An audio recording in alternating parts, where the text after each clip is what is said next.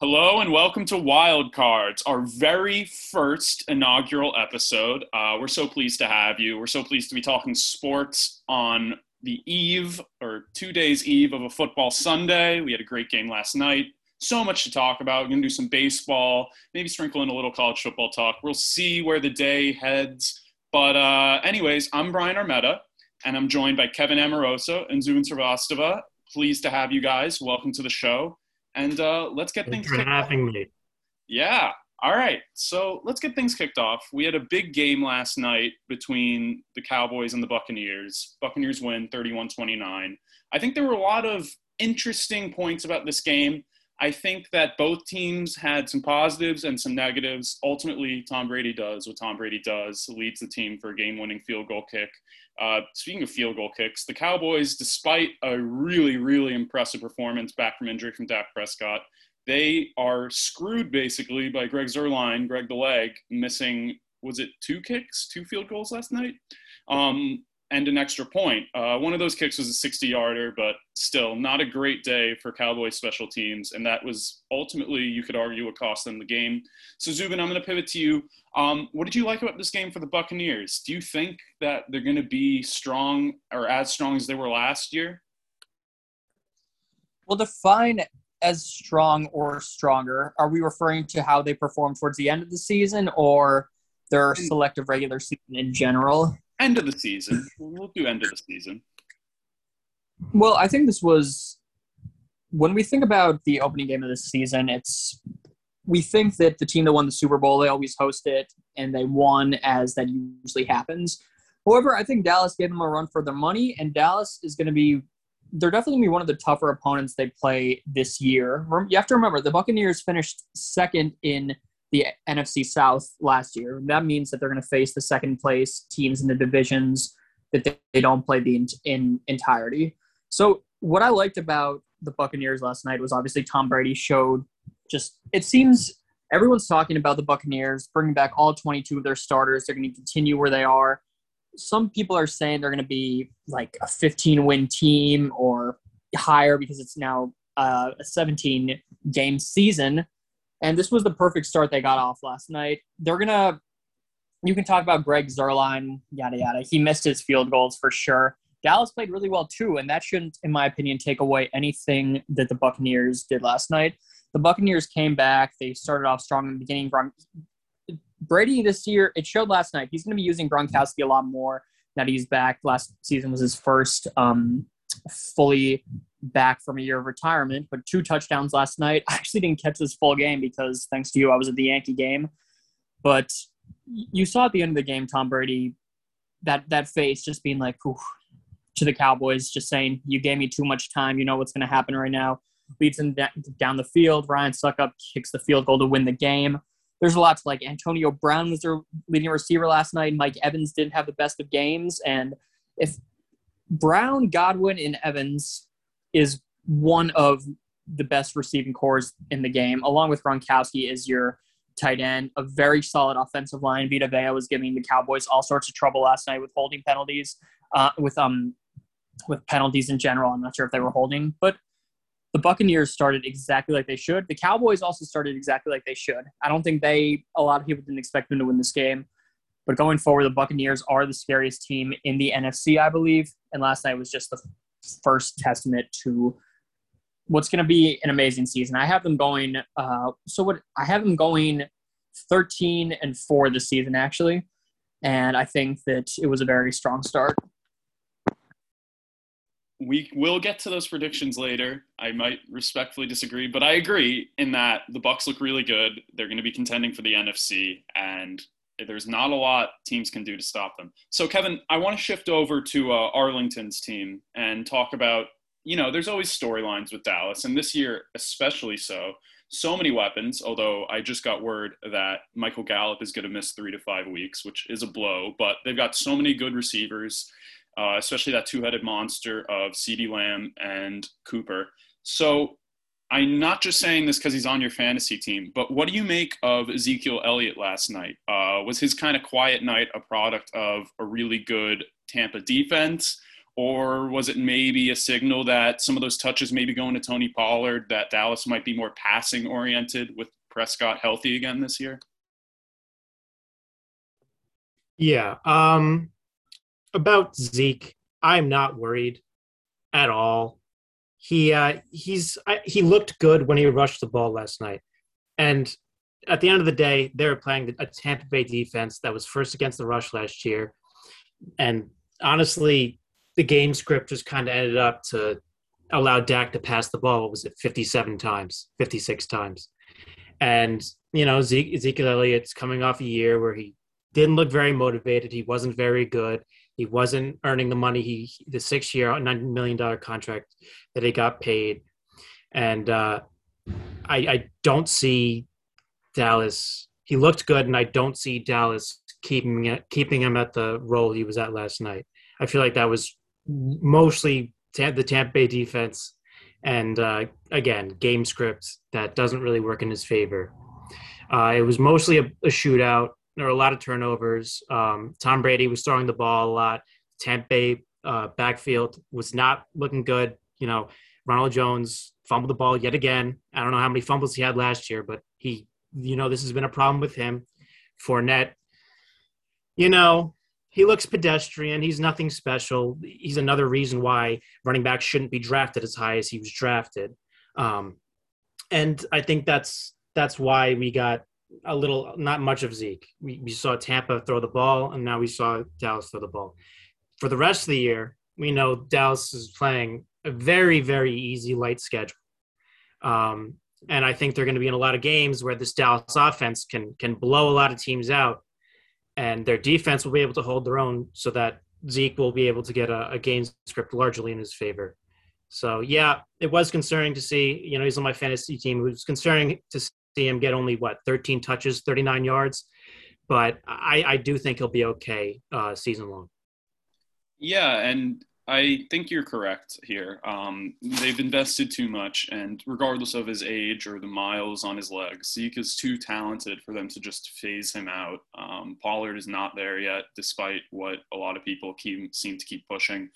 And with all this talk about the Dallas offense, and honestly, I think Dallas is just the more interesting storyline here. Um, we know who the Bucs are. We know who Brady is. Um, they did what they do with all the talk of the Dallas offense, though, we have to mention their defense, which still did not answer a lot of questions last night. Anthony Brown was picked on kind of mercilessly.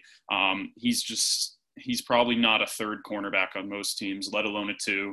It's a really glaring hole that I think is going to be if this team is going to lose the NFC East um, it's going to be that that sets them apart. I mean, even the Eagles have a shutdown corner in Darius Slay. The Giants, I think, have a really underrated secondary, and the football teams got a decent secondary, and it almost doesn't even matter because their defensive line's so good, which Dallas's is not. So I think it'll be really interesting against maybe lesser quarterbacks how that secondary performs because if they're giving up 30 35 points to like the average teams of the league then this is not a playoff team, or if they are, they're a one and done. Um, so there's a lot of positives, some serious negatives though for the Cowboys, and it's going to be interesting to watch them throughout the rest of the year. So with that being said, I want to shift. This is an NFL special first show after all, so I kind of want to shift to some of the games on deck. Uh, and I'm going to start with you, Zubin. What's one game that's kind of uh, popping out to you on this early one o'clock slate, and who do you think gets the win?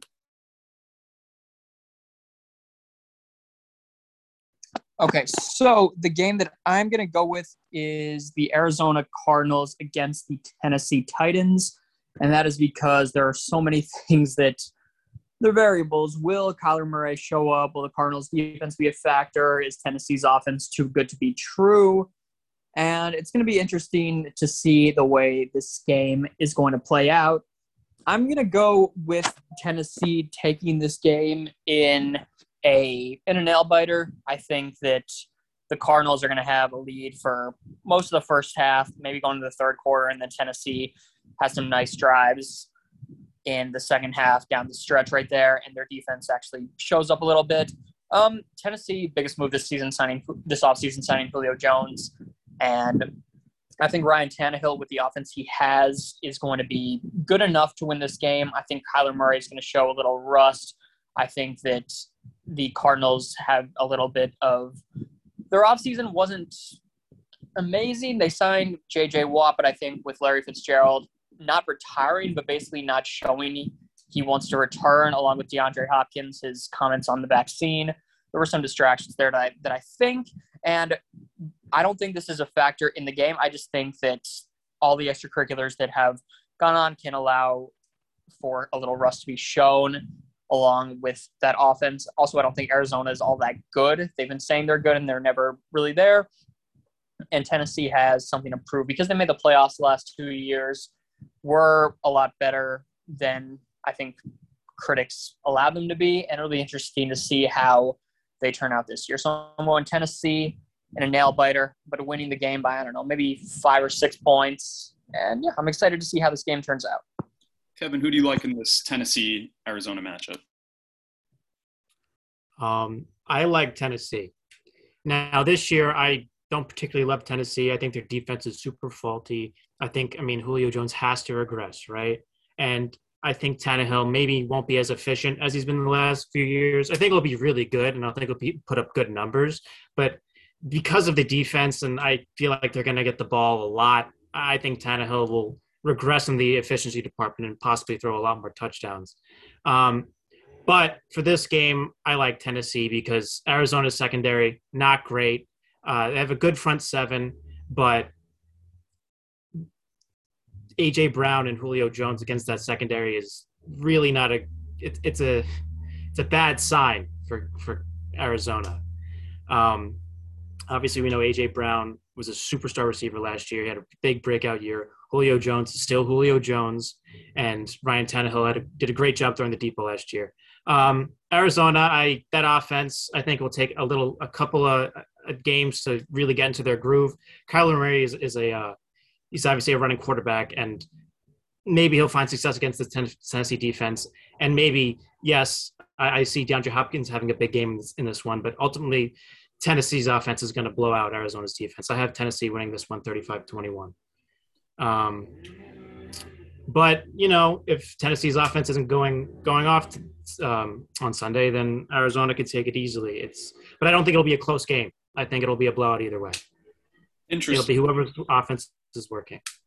You know, I was actually tempted to pick Arizona here, um, and it's not necessarily because I'm in love with Arizona, but it's for a lot of the reasons you mentioned when it comes to the Titans. That defense is really faulty. Uh, a lot of questions about how this offense will look without Arthur Smith now that he's the coach of the Falcons. However, I can't overlook the firepower that is Tannehill and Henry. Um, that's kind of like I feel like a running quarterback is going to be the one, or not a running quarterback, but Tannehill's very mobile. They've got a dominant ground game with Derrick Henry. I feel like that's the one thing that could kind of neutralize the Cardinals' big signing of J.J. Watt, who you know we don't even know how many games he'll play. He might not even play a quarter. I hate to say it. So we'll see. Uh, Kevin, you're a resident Jets fan. Some have likened you to a young fireman Ed. Uh, so, what do you think about this intriguing Sam Darnold return to? Oh wait, no, it's in Carolina. My bad. Anyways, this intriguing Sam Darnold uh, reunion with his old team. Who do you think gets the W in Carolina on Sunday? You know, I want to pick the Jets, but I have the Panthers winning it by a field goal. Um, you know, listen, I'm not excited for this matchup just because the Jets aren't very good and the Panthers aren't very good. And Sam Darnold isn't very good. You know, there's been this big narrative that Sam Darnold played with the Jets and he was only bad because he had a bad game script. Adam Gase sucks as a coach. And as a Jets fan, I just felt like that wasn't very true. He's not very good under pressure. He, he isn't particularly accurate throwing the deep ball he hasn't done anything really right yet in his NFL career. Even though, yeah, Adam Gase was a terrible coach and he's bound to improve this year, I don't think he's a good or will be a good NFL starting quarterback. And because of that, I'm not interested in this game. But the Panthers, they have really good weapons. Again, I think Sam Darnold will be helped out. And I think the Jets defense will be a little bit overpowered by those weapons. But besides that, yeah, Panthers, but I, I don't know. It's not going to be a fun one to watch, in my opinion. Yeah, I tend to agree. I think we're all going to lean Panthers here. I think the big factor is you have DJ Moore and former Jet Robbie Anderson. And the Jets' cornerback depth chart is not good. Um, I like their safeties. Marcus Maye is great, but there's only so much he can do. Um, it's a great prop bet I made today was Robbie Anderson going over 50 yards. I can't believe that number was so low with the secondary for New York. Um, so, Zubin, keeping with the Homer theme, your Seattle Seahawks are taking on the Indianapolis Colts, who just announced that Carson Wentz will be starting Sunday. Um, really intriguing matchup here. Two playoff teams last year. I feel like the Seahawks are more of a known compared to the Colts. I think there's a lot up in the air.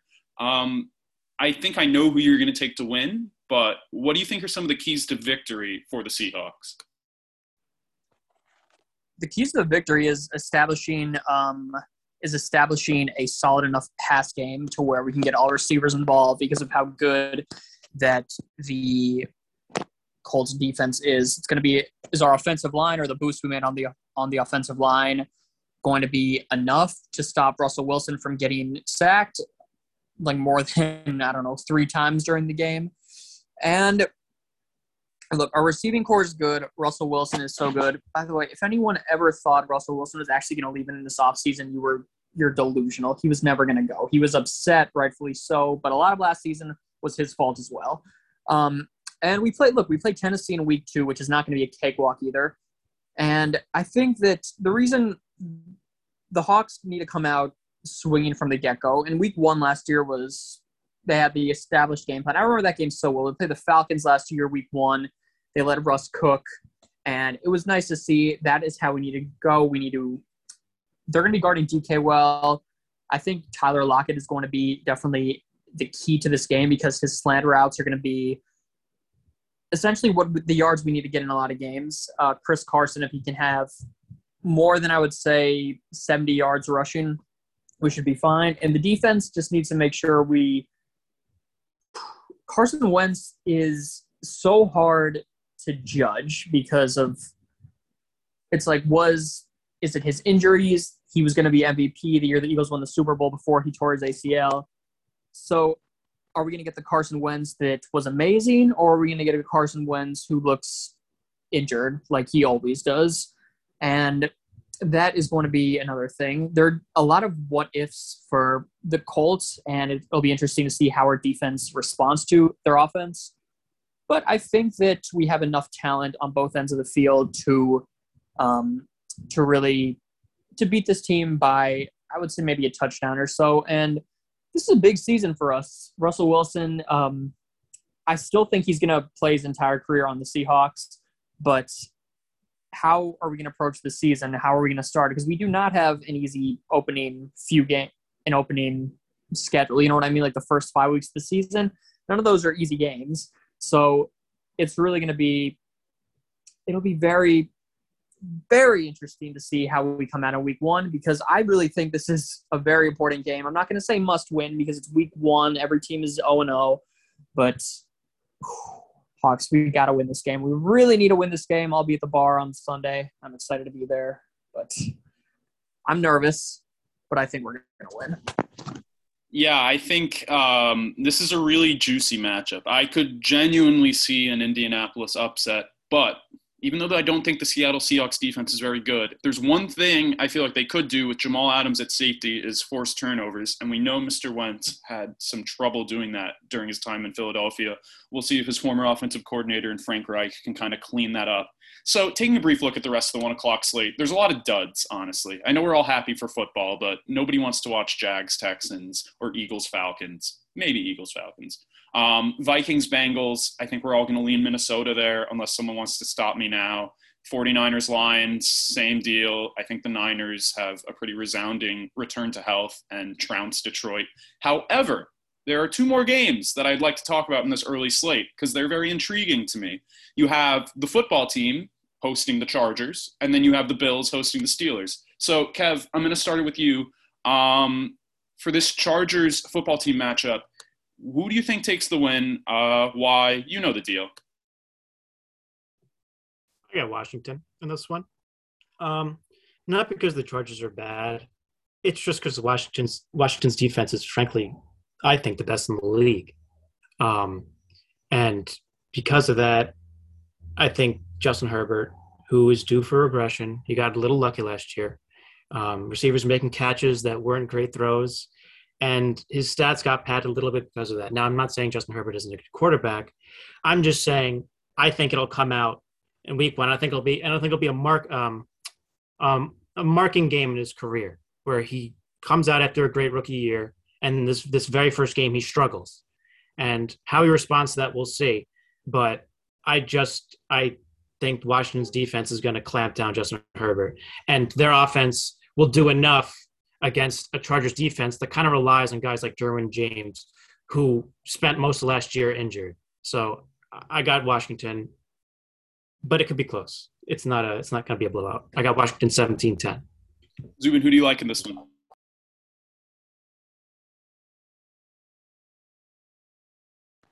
My apologies. I'm actually going with the Chargers in in this game. I think that calling Justin Herbert last season a fluke is something I I disagree with a lot actually because if there was fair, one He quarterback. did not say fluke. He did not use the word fluke. But anyways, Okay. Well, okay, fine. You, you're right. He did not say the word fluke, but my problem is that Justin Herbert was so many people called him a bust when he was drafted by the Chargers because it was a quarterback heavy draft last year. Like it is plenty of years. But they were saying, yeah, there's if there's gonna be one quarterback that's not gonna be good, it's Justin Herbert automatically. And he was rookie of the year. Justin Herbert had a really good season last year. And I think and I like the Chargers this year hiring Brandon Staley, a defensive minded head coach coming from the Rams of all places that have one of the best pass rushers in the game. I think I'm going with the Chargers in this game. I like their offense. I think they have a, if they can get their pass game to be effective, then they should have no pro- problem beating Washington. I think the Washington um, they they have a good receive they have um, a good receiving corps, and they also have Antonio Gibson at the running back. I think Gibson will have a pretty good game, but I, I really am I really am the Chargers are also a team that before had like one good season, then one bad season. A lot of that was testament to Philip Rivers, but I'm, I'm big on this Chargers team. I think they could be something this year, and I'm excited to see it. So I'm going with them. Uh, Kevin.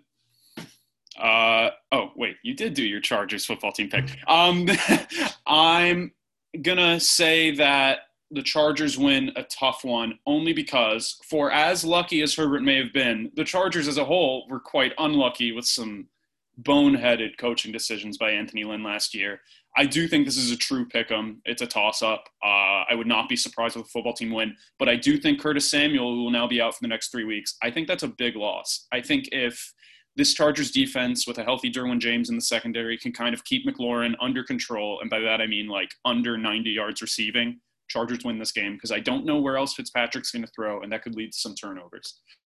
So next on the docket, we've got to wrap up our 1 p.m. slate. I really like the Steelers Bills matchup. I know a lot of people are going to be favoring Buffalo, and rightfully so. I favor Buffalo. Um, but I also think the Steelers could have the potential to surprise. They clearly think they're contenders because they drafted Najee Harris in the first round, and nobody drafts a running back if they don't think they're contenders, um, at least in the first round. So who do we like? Or I have a feeling we'll all say Bills, but you know what? Surprise me. Who do we like? Why? Um, what are some keys maybe to a Pittsburgh upset? Kevin, start with you. Yeah, I got the Bills. Um, look, my issue with the Steelers is their offense, actually. I think their offense will struggle mightily this year. And maybe not to the extent of like they're going to be a bottom 10 offensive league. I don't think it'll be anything like that. But I think their offense, with another year of Big Ben regression, will struggle. And I see them as just around an average team this year, honestly. And Buffalo, Buffalo's the second best team in the AFC, in my opinion. So, you know, Pittsburgh has a terrible low line, horrible low line. Um, Big Ben, I feel like he's going to get under a lot of pressure. Their wide receivers still, even though Juju, Chase Claypool, and Diontae Johnson is a, it's a good good wide receiver corps. None of them are so good where Ben Roethlisberger can rely on throwing to any single one of them to bail him out constantly um, quite yet. I think eventually lead into a workhorse role, but in this first game, I, I don't really see it. I think there'll be more of a shootout. Uh, yeah, I think this game will come down to offense. The big key for Pittsburgh to win in this one is if Ben Roethlisberger can uh, can succeed under pressure, and uh, I don't see that happening. But that's that's the key. I got Buffalo winning this one 28-18. Yeah, Zubin, I'll go to you to wrap this up quick. Uh, but before I do, I'm just going to say, Kevin, I agree with you. Um, I do think Buffalo is going to take the win here. The one wild card, the Bills' run defense was not good last year. I think that was their kryptonite overall. And if the Steelers team is actually committed to running the ball with Harris, who they've clearly invested a lot in, that could be one thing. They can maybe control the clock, keep Josh Allen and this high-powered Bills offense off the field. Uh, Z-Man, finish us up. Who do you think wins? Buffalo by at least 14. I agree with everything you guys said, and I don't need to. I'm not going to expand upon it anymore. Fair enough. Brevity is good. Um, so now taking a look at the four games at the 4:30 slate, I'm really intrigued. I think the least intriguing game, the Giants Broncos, is still an intriguing game. So I guess we'll start there. Uh, Zubin, who do you think takes this matchup of kind of teams facing a make or break year? I think that applies to both Denver and New York.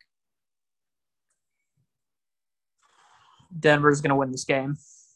Denver's going to win this game because, truthfully, the Giants, their offense, I don't, I cannot believe Daniel Jones is going to do it. And Denver has a very good defense, and they have an underrated receiving corps. And you might, regardless, you might not say they're underrated, but I don't think people are talking about how how solid um they really could be. Their biggest question mark is the exact biggest question mark that the Giants have, and that is their quarterback. And do I think Daniel Jones? Here, I'll give you this. I think Daniel Jones is better than Teddy Two Gloves, but I don't think that's enough for the Giants to win this game. I think that the Giants, that the Broncos defense, excuse me, is going to show up and knock down their pass game. They're going to be very tough on Mr. Jones in the pocket, and I think that Teddy Two Gloves is going to do enough to to win the game. I'm, I'm not to. It's the game is being played at, at MetLife Stadium, so I'll give you this. It will be a close game, but I think that they're gonna.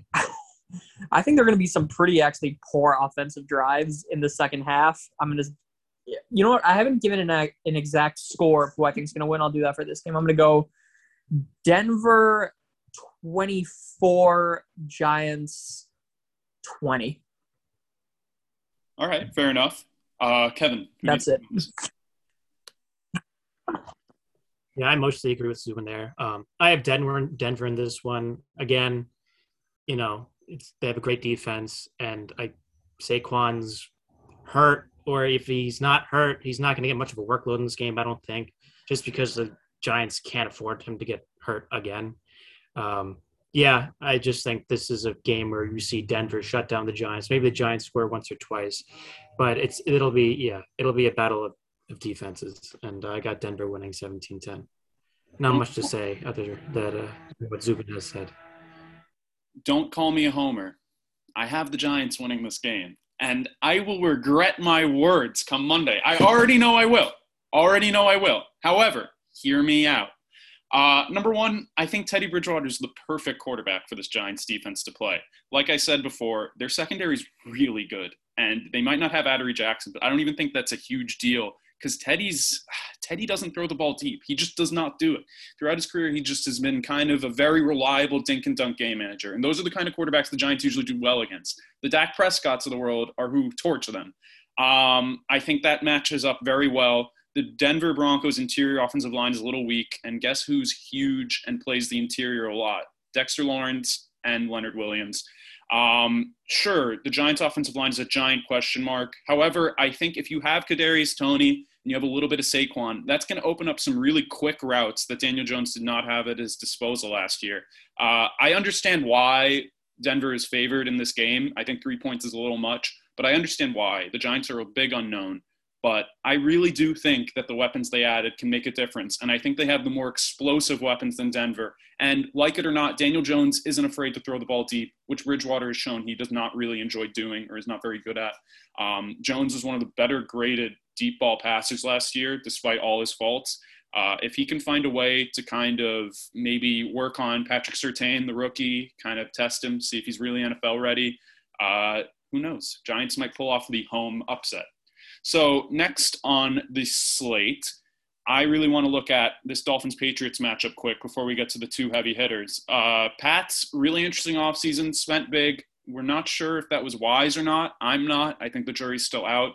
Mac Jones handed the keys to the offense over Cam Newton. Kevin, do you think that's enough to top a promising Miami squad?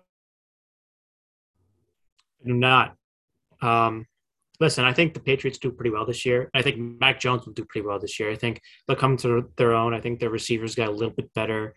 And I, I think Mac Jones will be all right. And I think the Patriots, have the Patriots winning either nine or 10 games this year. But for this week one matchup, no, I don't have the Patriots winning. Um, I feel like the Dolphins have get, are getting a little disrespected recently. Uh, people have been saying that you know somehow the Patriots are favorites over them to win the division, obviously behind the Bills, albeit. But the Dolphins were a play like were they not a playoff team? Well, and oh, sorry to cut you off. I think part of the confusion though is they're a different team with Fitzpatrick versus Tua. Listen, we real do we know that yet? Do we really know that yet?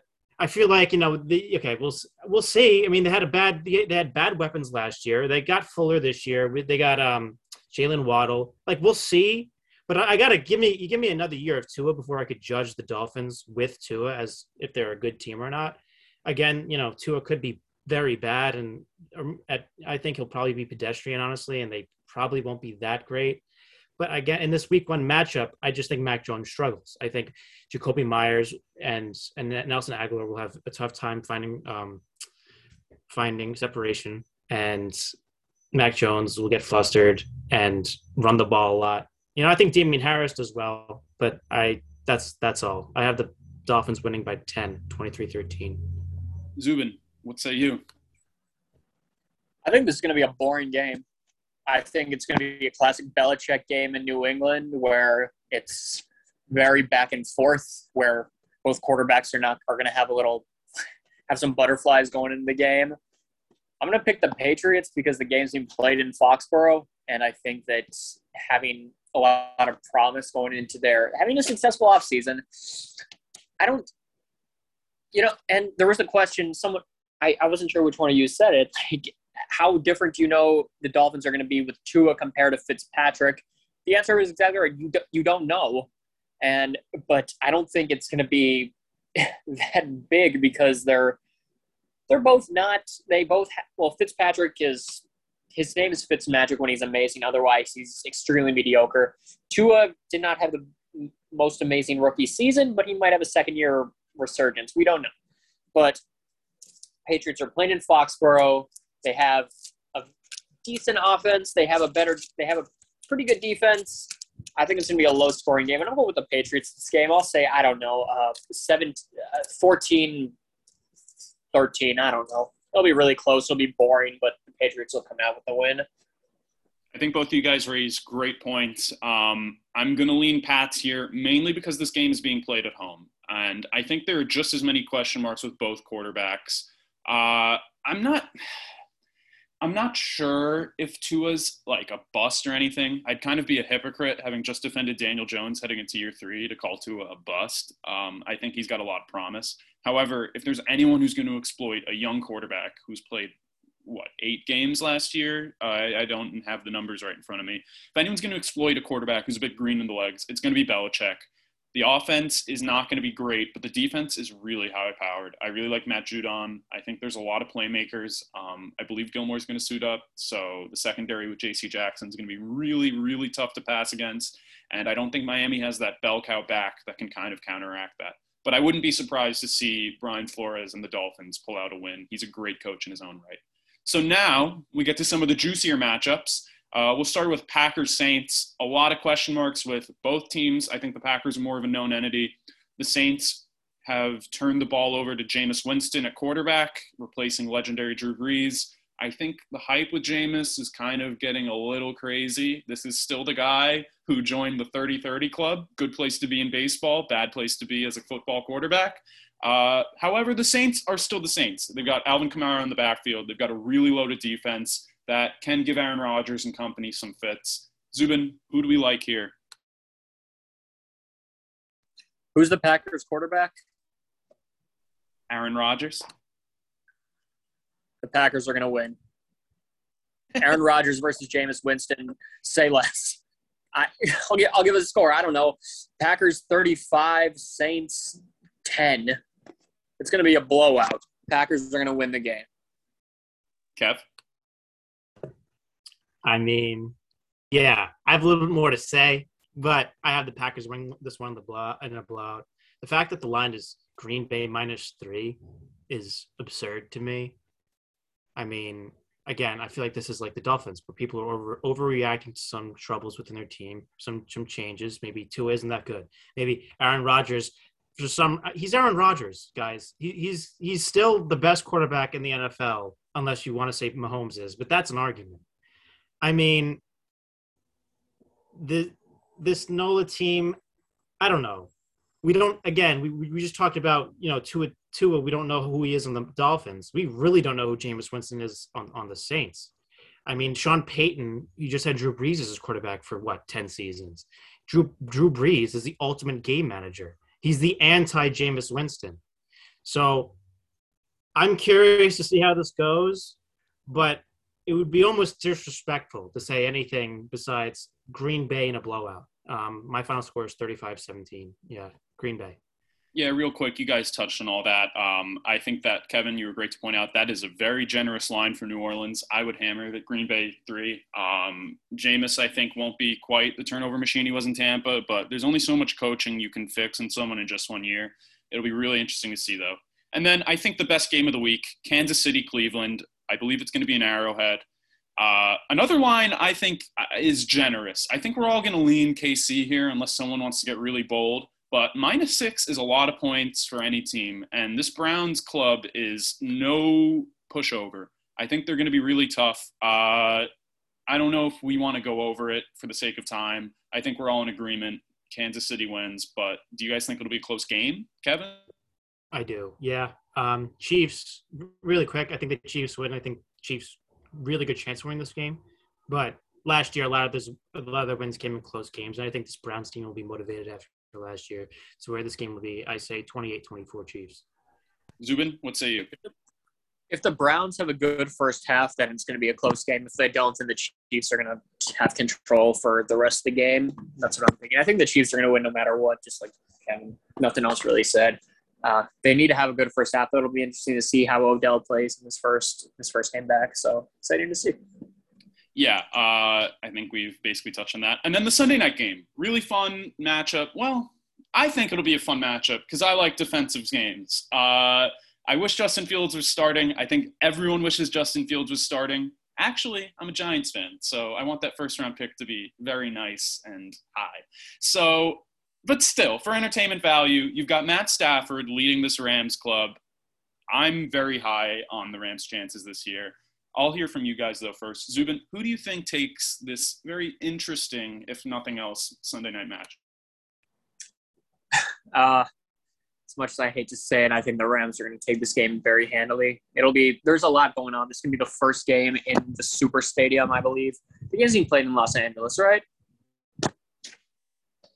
We were okay. It's being played in Los Angeles. It's the first game with fans in their new Super Stadium. Um, with Matthew Stafford, the Rams are no longer a quote unquote defensive team because Jared Goff is their quarterback, who is just never had anything. The fact that they, it's like the Rams made the Super Bowl with Jared Goff, the Niners made the Super Bowl with Jimmy G. Both those teams had super defenses. It's the same. Their defense is almost as good as they were when they were in the playoffs, and now their offense is that much better. The Rams are unfortunately one of the teams to beat. I have them taking this game very handily. And it's unfortunate because the Bears, the fact that they're they're on a track. It's like it's not if, it's more when they're going to start Justin Fields, and the longer they wait to start him is going to be. It's just going to be more of a distraction for the team. So the Rams are going to win this game. I would say 28 17. And yeah, it's uh, as a Seahawk fan, I hate it, but they're going to be an exciting team to watch. Kevin, any chances for Andy Dalton to pull off the upset? Absolutely not. Not in my right mind. Come on. Uh, yeah. It's just Rams have a way better offense and a better defense. Sometimes predictions kind of come down to that. And for me, that's what it comes down to today. And that's Andy Dalton isn't really a starting quarterback in the NFL. I think that's blatantly obvious. And he's going against the best defense in the NFL. objectively speaking. I still think it's Washington, but that's my own opinion. Um, Rams defense, whatever it is, it's fantastic. And Andy Dalton's not going to do anything. And Matt Stafford is there is the Rams quarterback, and he has Robert Woods and Cooper Kupp. Something will happen. The Rams will score. I have them up 27-14 in this one. I I don't think it'll be particularly close. Yeah, you guys basically hit the nail on the head. I, I, struggle to see how this Bears team can compete with LA's firepower. I really do wish the Kansas City Cleveland game was the Sunday nighter, but I still think this will be an interesting matchup. I have it going around like 21 13. But with that being said, I'm really high on this new LA offense. I think this is the best quarterback that uh, Sean has ever had to work with during his time with the Rams. Even better than Jared Goff's one very good season. Uh, the run game's a bit of a question. They don't have that Todd Gurley bell cow, but I think if any team's going to manage it with arguably the best defense in the league, it's going to be LA. I'm really high in their chances. I've stocked up on Cooper Kupp and Stafford in my fantasy leagues. Uh, wouldn't be surprised if there's a bit of an offensive explosion. And then, really quick, uh, wrap up the Monday Nighter. Uh, Zubin, I'll start with you. Ravens dealing with a ton of injuries. Raiders dealing with a ton of Raiders. Boring mediocrity. Uh, I think you know where I'm leaning with this. But hey, maybe these new Baltimore injuries kind of open the door, possibly. No Marcus Peters, no Gus Edwards, no real run game outside of Lamar. Could the Raiders do the impossible and pull off a Monday night upset? I wouldn't call it an impossible. I'll go with the Raiders. Sure. I think that it's not going to be you know what? I, I won't even say why because my reasons, if I start talking more than I should, I'll start making points of why the Ravens should probably win this game. But I'll go with the Raiders in, in the upset. I'll say uh, I'll say Raiders 31, Ravens 27. Kevin? Yeah, uh, I think this is a game where the Raiders struggle offensively even without Marcus Peters. Uh, the Ravens defense is again, there's another defense that's one of the best in the league, and the Raiders offense and the Raiders team and the Raiders organization is in general just very directionless. Um, you know, Derek Carr's a pretty good quarterback. They have Henry Ruggs, who was the first round pick last year, who's been a bust so far. We'll see how he does. We have Josh Jacobs, who was another high pick, and you know he hasn't really been worth it either. And I just I don't think I don't think this Raiders team does much. I think they're I think they'll be unmotivated this year. I think this is a year where the, uh, front office will end up cleaning house, and it just be I think it'll be an easy one for Lamar Jackson. 21-14 Ravens. Yeah, you guys both hit the nail on the head. Um, it's tough for the Raiders to compete with just the Ravens defense is a brick wall. And I know we've been saying that about a lot of the favorites this week. I think a theme of this week is road favorites with strong defenses. Uh, the Ravens are no exception. I actually would be comfortable taking the five and a half with Baltimore. Um, I think that's decent value for a Raiders team that's kind of struggled to play up to their competition, the exception of maybe that Monday night game last year against New Orleans. It'll be interesting, though. I, I think the Raiders always start out strong and then they just kind of peter out. Um, we'll see if this year's more of the same. So Zubin, I want to thank you for joining us. He's got a bolt. Uh, so that'll do it for our NFL picks for this week. However, Kevin, I would like to discuss some baseball. Um, would I actually like to as a Yankee fan? No, but I, I feel an obligation to the viewers at home, all 10 of them, to uh, cover some baseball. So, Kev, what are you looking forward to this week? What's got your eye? Football. Nothing. I don't want to watch baseball. I don't like. I don't like the sport. Uh, nothing.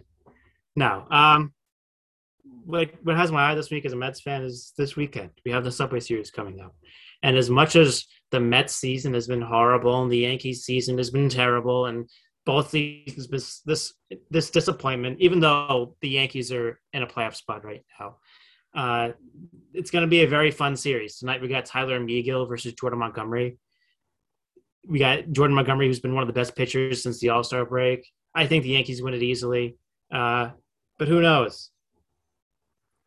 It's that's that's my, my that's my first thing to watch this week. If you want to talk about other teams, I, I yeah happy um, to. Well, yeah, actually, I think for both of our sanity, we should shift the conversation because there is a lot going on.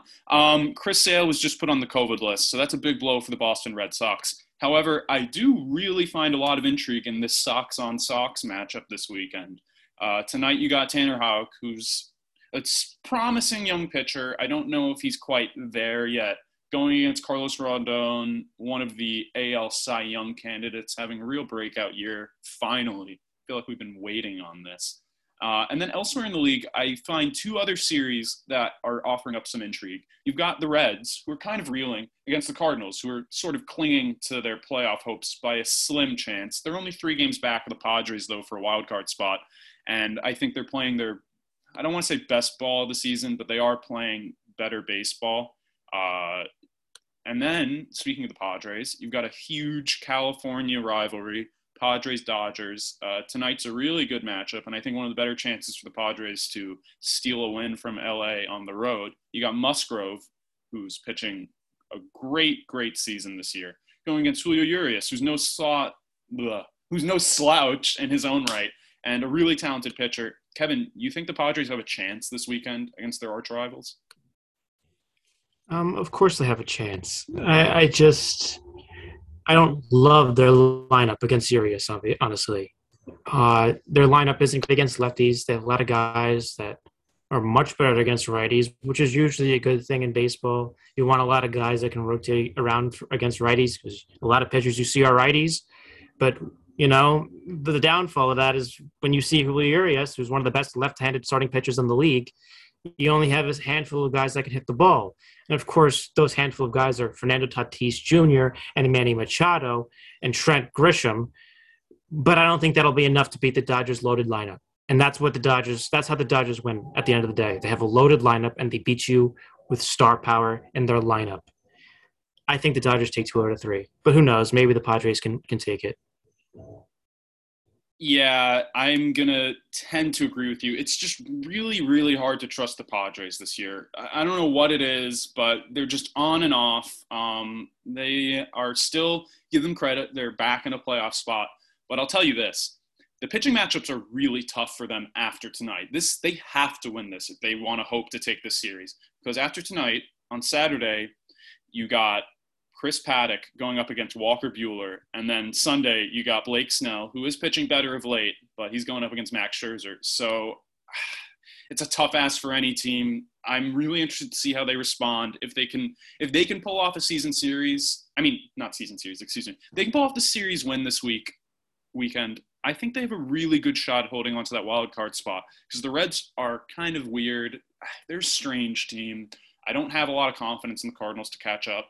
However, the one hope, the one hope for this Padres team is that the rest of, or not the Padres, the one hope for the rest of the NL wildcard contenders is that the rest of the NL West beats up on the Padres. We'll see if it can happen. And with that being said, we'll kind of wrap up our baseball coverage. Um, of note, I should mention Trevor Bauer basically being, I don't want to, what's the term, asked, suspended? It's kind of vague from the commissioner's office. But basically, he was announced today that he's basically not going to pitch for the rest of the season. Um, I think ultimately it's a good move by Major League Baseball. It's kind of a really sticky situation. Uh, Kevin, do you see this ending like? I don't know. I mean, we don't know the details of the case, but how do you see this maybe ending? Listen, who knows? You know, we're living living in a different time now where these type of accusations are taken very seriously, and that's a great thing. But it's this is not this is something that's kind of new. We haven't really seen this in baseball, let alone sports. I mean, we have the Deshaun Watson situation, but that hasn't been resolved yet either. Texaco with Techron gives you um, unbeatable mileage. Uh, yeah. Um, so, I, I, I yeah. Sorry about that. Um, You're good. uh, yeah. That's all I have to say. That's really. fine. Yeah, it's a sticky situation. I think you hit the nail on the head. Um, I, he's gonna be. It's good that he's gone. I I don't know what to yeah. say. I hope. I hope if you know. I I hope you know. There's there's a balance here. Where I hope it gets resolved fairly, but also like it's there's a fine line there because what is fair? It's a lot of people are going to question that. Should he be allowed to play Major League Baseball if he's accused? If he's done this, this, and that? I don't think so, but we'll see. I'm just glad the storyline is over for the rest of the season, so we could focus on baseball. Yeah, unlikable guy, regardless of if these are true accusations or not. I'm kind of happy, like you, that it's over. Um, so we'll put a pin in baseball. Uh, just wanted to cover it a bit. And with that, we are welcoming the legend himself, John Jacobs, the biggest degenerate I know, to talk some gambling, some sports betting picks. John, how are you doing today? Excellent, boys. How are we? Ah, we're chilling on a Friday, talking sports, the American dream. You know, I I hope the discussion was uh, well, high spirited and well mannered today. You know it, uh, only because you weren't here. But now we're gonna get to the nitty gritty. Ah, well, all right. So I'm gonna walk you through these right one by one. We're gonna start with the overall for the season. Right. There's one that I like more than anything else. Right. First coach to be fired in the NFL, Matt Nagy. Love it. What do you think about, about that one? Love it. Oh, I'm sure. You know, he's definitely going to wait too long to start Fields. Uh, Andy Dalton stinks. Nick Foles stinks. Uh, I don't like his prospects there. I think he'll be out of a job by uh, week eight, week nine. Put a pin in that one, right? All right, so that's what I like for the season. But let's go day by day this weekend, right? I've got one, two, three, four, five for you. One is the best. We'll do that one last. All right. Tonight, real simple. Uh, the Twins are playing the Royals at home. I like the Twins in that one. Uh, pitching max matchup is whatever. I think it's Singer against Jax. You know, two guys, five ERAs. Uh, Twins were at home before. Kansas City has to travel to them. Minus 120. I like it there, right? That's it for baseball for the weekend, right? This is a big weekend. We don't need to spend our time on baseball. Getting into the next one, right? Tonight, North Dakota, college football, plus seven against Utah State. Now, I'll tell you something, right? I don't watch North Dakota football games. You don't watch North Dakota football games. I won't be watching this North Dakota football game. But what I can tell you, right, is that there are 20% of all the bets are on North Dakota. North Dakota's getting 60% of the money. That's some people betting a lot of fucking money on North Dakota. I'll take that one right there. Uh, pretty good. So the best one of the weekend is on Saturday, but it's so good we have to do that one last, right? So Sunday, let's skip to Sunday, right? The NFL. Uh, there's two in the early in the early window that I really like. You know, uh, Tennessee is playing the Cardinals at home. Uh, I like them minus three on that one. Uh, Arizona's got this old defensive line, a bunch of new pieces, and you know Tennessee's got this whole lot of man playing running back, right? He's gonna plow right through him. That's what I got there. Any thoughts so far, guys? I'm, I'm bouncing I'm bouncing these off you. I love I love any time we can talk about North Dakota State on this podcast. I think this not state, not state. Oh, no, no, no, no, no, no, no, no, no. Just North Dakota. North Dakota D one, not D three, or not D two, oh. D one. I was thinking of Trey Lance and yeah, yeah, yeah. Alma matter. No, well, no, no, no, no, no. We no, can talk about the state of North Dakota on this podcast. I'm for it. Exactly. Um, I think. Yeah, these is, these are not the Bison. It's the Fighting Hawks. Yeah, yeah. Um, yeah. As for your Titans pick, I really do love it. We were talking about Tennessee, Arizona earlier. Uh, I don't know how Derrick Henry doesn't mow down that line, um, even with J.J. Watt, who's more of a pass rusher than a run stopper, in my opinion. Uh, so always has been, yeah with all that being said, the anticipation is high. John, what is the lock of the week? Well, we're not quite there yet. I've got one more on Sunday. One more on Sunday. Uh, it's kind of the the dumpster battle, you know, of the weekend. The Texans Jaguars, right? Uh, only a game I'm going to want to see highlights on of Red Zone. I hope to not watch a second of this football game, but I do expect to see a lot of these Red Zone highlights, and I think it's going to go over 45. Right? Neither team can defend. Texans are built to run. They got four running backs. They're just going to run down the throat of the Jaguars. 45 is a small number. I think they'll get there no problem. All right. Uh, so the big one, boys. Are we ready for this? Sorry, I was just. Gonna... Unless you got something to say. Yeah, just real quick. I yeah. actually think the Texans have some value in this game, just because I don't trust the Jaguars you and I have talked about how little we trust the Jaguars. I'm hammering the under on Jacksonville's season win total. I think 6.5 is way too high. I don't care if they have Trevor Lawrence. He will be good, but I don't trust them. I think they have a strange fit as a head coach for professional grown men in Urban Meyer. Um, I would I like it. I think similarly to what Jacksonville did last year, I could see this being the Texans' only win of the year. You know, Lawrence is a little green. Uh, I I can't really say anything good about the Texans roster because there's literally nothing good about it outside of Laremy Tunsil. But Yeah. no, it's it's not a bad. You got the under at home against another bad team, always enticing. And all right, so the big one, right?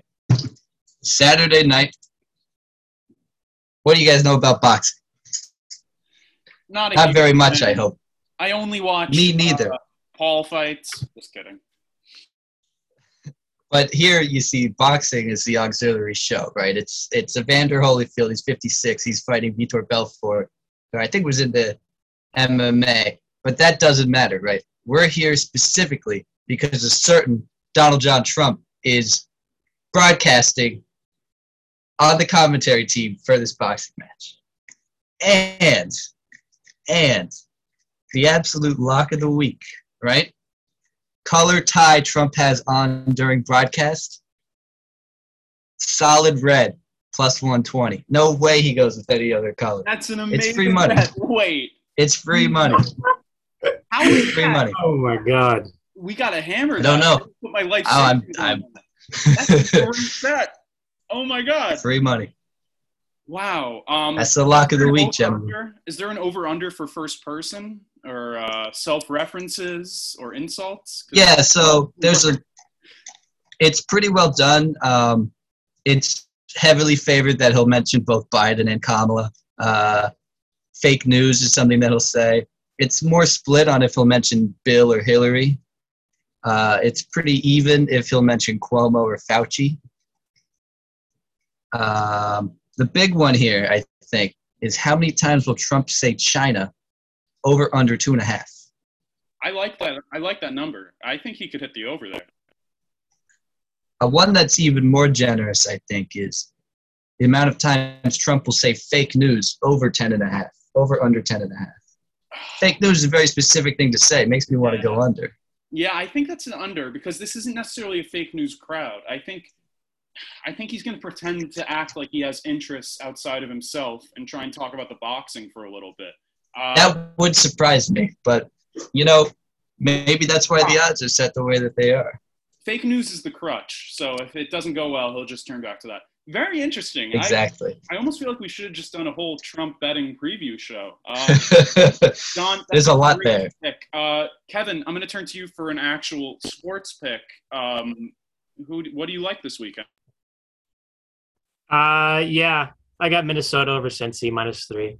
Even though they're on the road, I think Cincy with Joe Burrow coming back, they'll struggle. They have a terrible O line, and I think that Minnesota defense will shut them down. Uh, as for Minnesota on offense, I, I forgot if it was you or Zubin earlier that mentioned that Cincy really only has Jessie Bates on defense, and besides that, it's kind of an abyss. Um, so I, I think we see Dalvin Cook go off a little bit this game. I think we see Justin Jefferson have a good game, possibly Adam Thielen catch a touchdown or two. And yeah, I think we. I just think Minnesota will win this one by a good amount. I think minus three is a little bit disrespectful. So that's what I'm going with. I like that pick. Um, I think, as I mentioned earlier, Road Dogs really, I think, are leading the way this week. Um, for myself, I got two picks. One I'm okay about. One I like, don't love, but I still will probably play it. And that would be the under in Green Bay, New Orleans. And now some people might be wondering, well, you got two quarterbacks who obviously Rodgers is great. If nothing else, Winston bombs it out. However, I think they're going to try and neuter that because the one way they're going to lose is Winston throwing too much. I think Alvin Kamara is still great. I think Green Bay is going to be content to kind of take an early lead and kind of sit on it. They've got a great running back. It's not like some of the Packers teams of old. They got a nice two-headed punch, Aaron Jones and AJ Dillon. I wouldn't be surprised if this becomes kind of a running game. And if the Saints are forced to throw it at the end, who's better at throwing turnovers than Jameis Winston? Do you know anyone? Maybe DJ, maybe Daniel Jones, but I don't think so. I think Jameis is the king, and I think too many people have forgotten he is in the 30 30 club. My man is a 30 30 quarterback. That'll never not be true. Now, my favorite pick, this might raise some eyebrows because I talked up Indianapolis. However, I think that the Seattle Seahawks as an underdog is a little, little generous to the Colts. I'm not very high in Indianapolis as a team going into the playoffs this year. I still think they'll be good, but they kind of snuck in there. They play a lot of low scoring games, which might not be to their advantage against a really loaded Seahawks attack that always plays well, always plays well to start the year. The problem for Russell Wilson has always been midseason. So I think you're getting two points right now on the website. I'm looking Vegas Insider. Getting two points for the Seahawks. I would take that, take the money line, run with it. I like the Hawks to pull off a road upset here. I wouldn't even consider it an upset, though. They're just the better team. So, with that, I want to thank everyone for listening. I want to thank Zubin Srivastava, Kevin Amoroso, John Jacobs, myself, Brian Armetta. I'm going to thank myself because I did a damn good job too. You guys rocked it. So happy to be with you on the eve of football. Excited to bring you more content. Thanks for listening to Wild Cards. Have a good one, everyone.